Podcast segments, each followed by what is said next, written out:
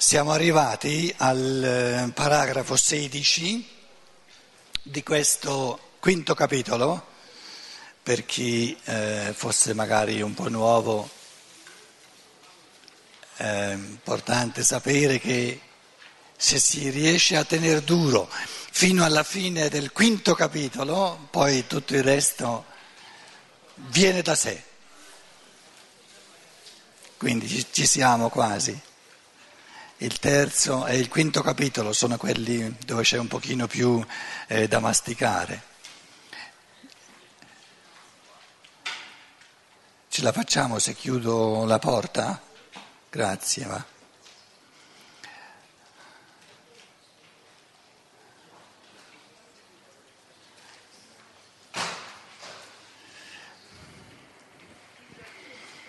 Riprendiamo un pensiero fondamentale di queste riflessioni, e cioè che mm,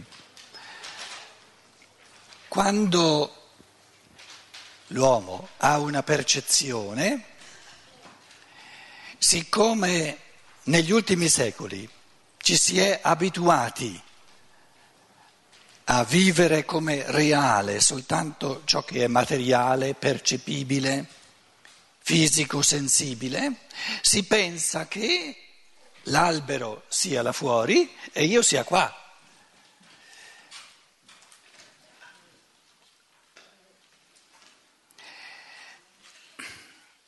Di queste due affermazioni, l'albero è là fuori e io sono qua, fuori dall'albero, quale è più giusta?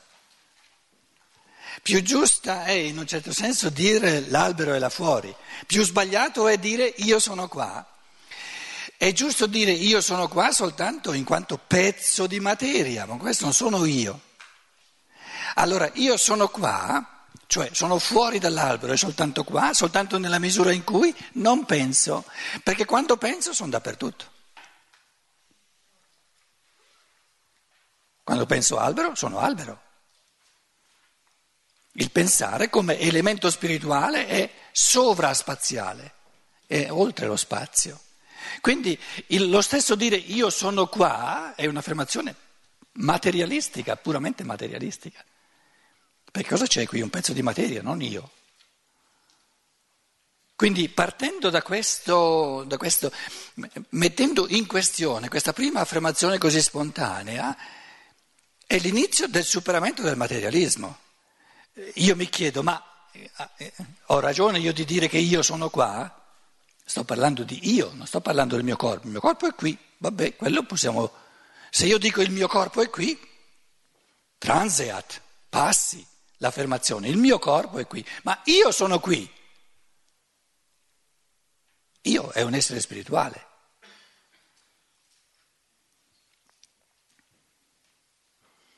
Quindi mettere in questione questa affermazione che dice io sono qui fuori dall'albero è proprio l'inizio del superamento. Momento, io sono fuori dall'albero soltanto quando non penso l'albero. Quando invece penso l'albero non soltanto sono dentro l'albero, ma sono l'albero stesso. Perché albero è un pensiero.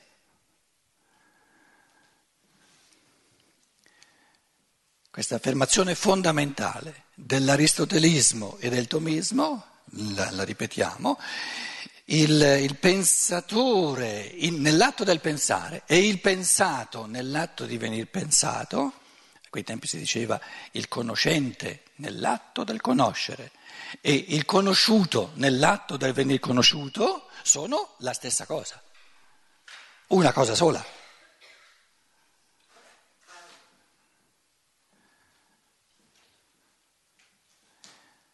Cognoscens in actu et cognitus, cognitum in actu unum sint. Sono una cosa sola. Quindi soltanto nella misura in cui io non penso l'albero sono in un certo senso fuori dall'albero, in un certo senso, perché nello spirito non c'è il dentro e il fuori. Quindi anche il, diciamo, il, il, questo trascendentalismo che indirettamente, attraverso quello che l'albero come cosa in sé fuori di me non conoscibile, attraverso ciò che l'albero causa in me, la rappresentazione eccetera, per illazione, voler conoscere indirettamente qualcosa dell'albero che resta fuori di me, che è una cosa non conoscibile direttamente, sono tutti, tutte affermazioni che hanno alla base il materialismo, che l'albero è là e io sono qua.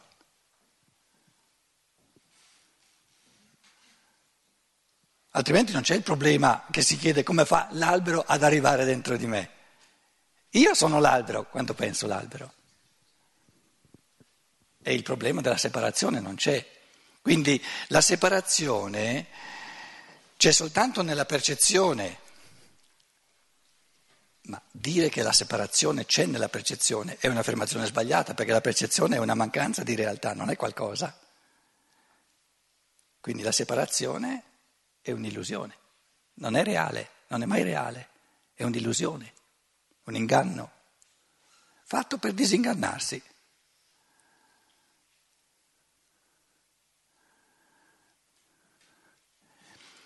Quindi l'esperienza della percezione è l'inganno, l'illusione di essere fuori dalle cose e il disingannarsi è col pensare esserci dentro. E allora tutto è a posto. Nel momento in cui noi concediamo che la percezione è qualcosa che c'è e che l'esperienza della separatezza è qualcosa, siamo perduti. Quindi dobbiamo sempre parlare de, sulla percezione in termini negativi. La, de, sulla percezione si può dire soltanto ciò che manca, manca il pensare, manca il concetto. Cosa che, dicevamo, nello stato di, di veglia non è mai assoluto, un minimo di pensare c'è sempre. Però il pensare, ci dicevamo, è un, una realtà che, eh, come dire, può avere uno spessore di creatività, di attività minimo, come potenzialità, perché è lasciato alla libertà dell'uomo di rendere il pensare sempre più attento a se stesso sempre più presente a se stesso, sempre più autocosciente, sempre più vivace, sempre più volitivo, creativo e quindi eh, in modo che l'essere umano si immedesima, diventa una cosa sola, sempre di più col pensare, diventa una creatura del logos, un pensatore, un pens- che pensa sempre. Vedremo poi la seconda parte della filosofia della libertà, è il volere, l'operare l'individualismo etico, tutta la parte morale. La prima parte eh, diciamo, sono le, le vicende del pensiero, la seconda parte è il fare, il morale, la volontà. Perciò per tanti eh, la seconda parte è un po' più facile, quindi vi dicevo non, non molliamo, dopo il, il, quinto capitolo diventerà un pochino più facile nella misura in cui abbiamo fatto questi esercizi. Allora, il, il ponte tra il pensare e il volere è che a un certo livello del pensare il pensare è inscindibile dal volere.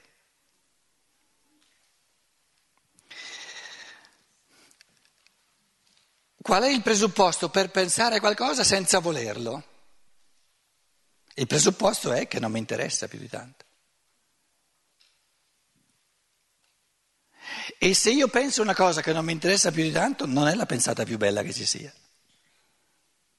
Perché la pensata migliore è di pensare a qualcosa che è così bello, così beatificante, così attualizzante l'umano che non posso fare a meno di attuarla.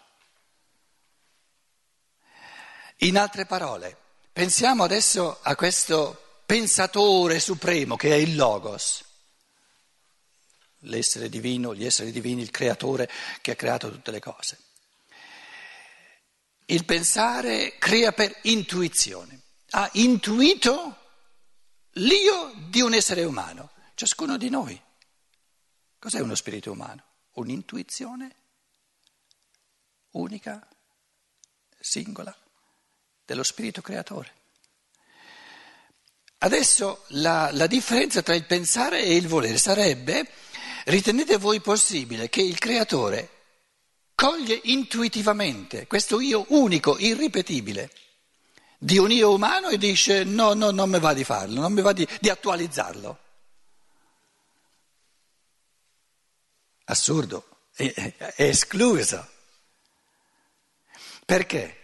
Perché il creatore può pensare pensieri soltanto belli.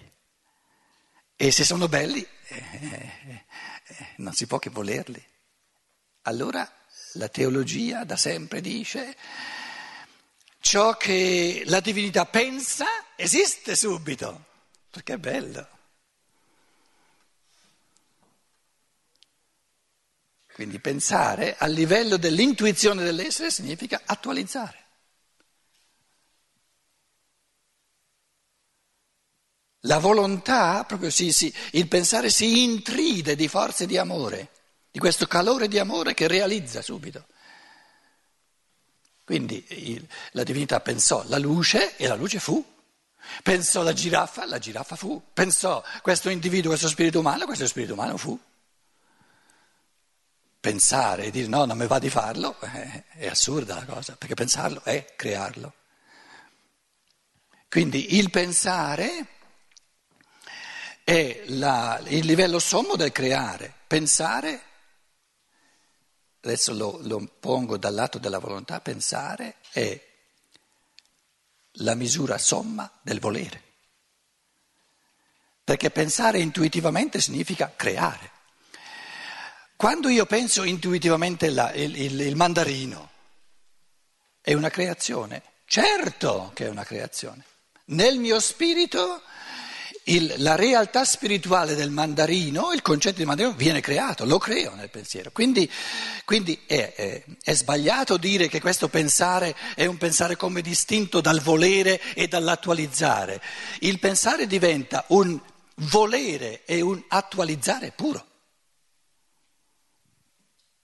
Pensare una cosa significa realizzarla come realtà spirituale, altrimenti non l'ho pensata, altrimenti non la penso. Sì, però non è ancora diventata materialmente percepibile, ma quello è, è del tutto secondario, non fa parte dell'essenza. Essere fisicamente, materialmente percepibile non fa parte dell'essenza di nessuna cosa. è soltanto per aiutare l'essere umano a ricreare nel suo pensiero, a partire dalla percezione, tutto ciò che è stato creato.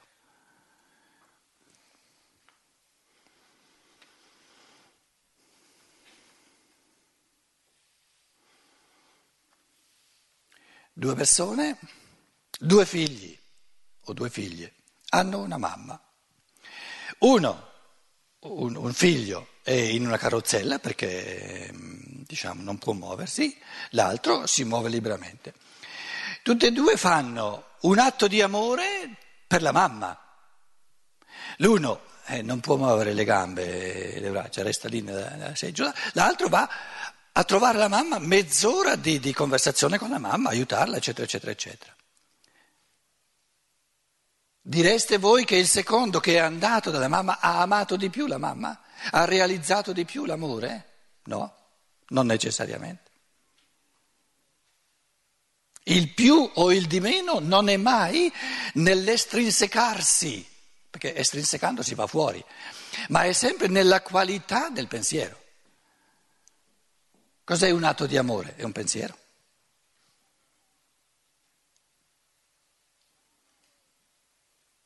Il materialismo, di nuovo, ci ha fatto spostare l'accento da ciò che avviene nello spirito che pensa, ama e crea, proprio spiritualmente, pensando e amando, crea ciò che pensa e ciò che ama, ci ha fatto spostare l'accento sulla, sull'esplicazione all'esterno degli atti interiori a livello percepibile.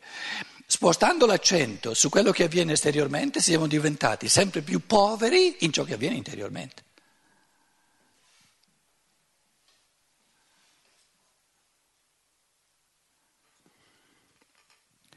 16, dicevamo, non ha nulla a che fare con la natura delle cose il modo in cui io sono organizzato per afferrarle.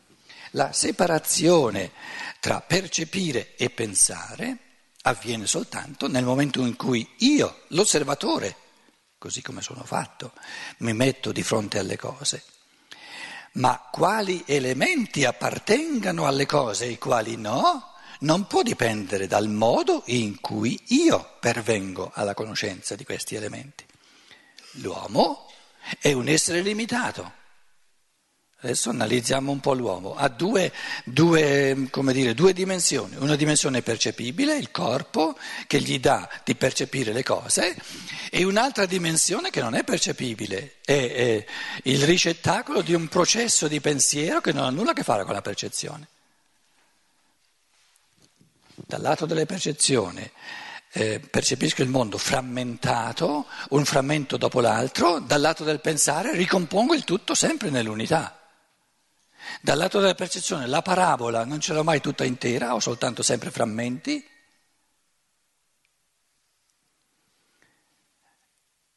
La parabola, la parabola di un sasso gettato.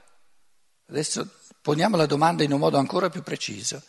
Non la parabola sulla lavagna, perciò non la, scritto, non la faccio sulla lavagna adesso, ma la parabola di un sasso che viene gettato e che poi cade giù e mm, crea una forma parabolica. La si può percepire come unità?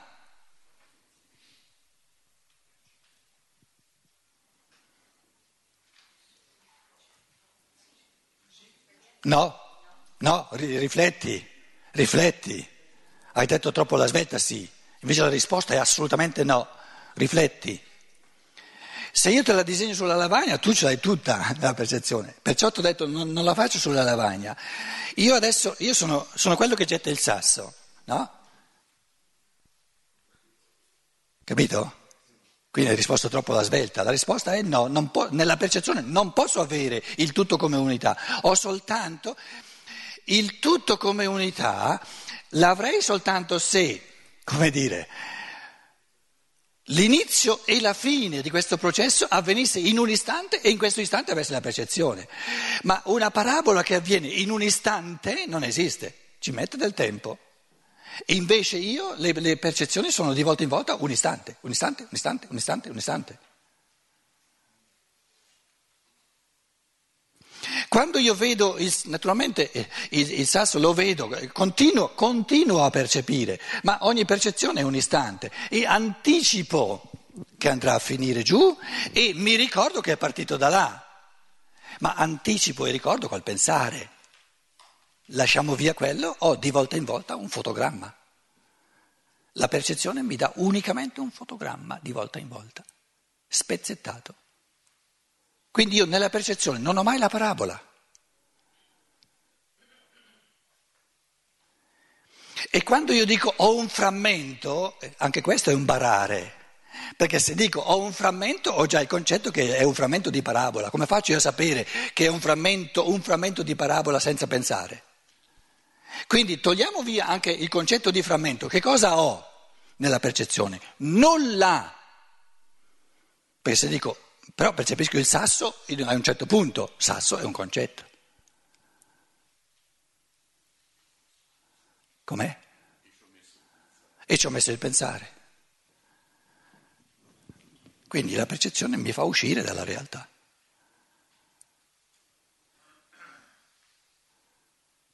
Mi frammenta all'infinito, ma anche il frammentare è un concetto, cioè mi, mi spezzetta tutto, una cosa che poi il pensiero invece rimette tutto a posto.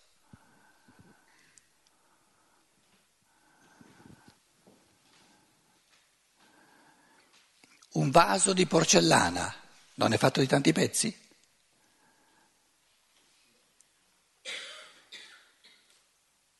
È fatto di tanti pezzi o no? No, è fatto di tanti pezzi.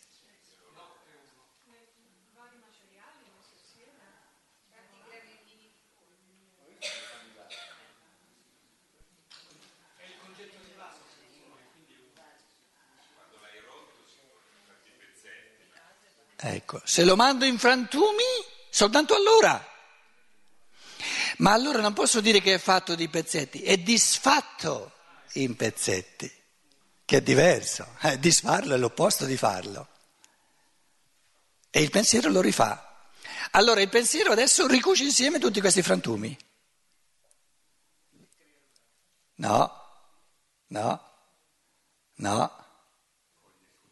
Coglie il concetto. Il concetto non è una somma, è un'unità.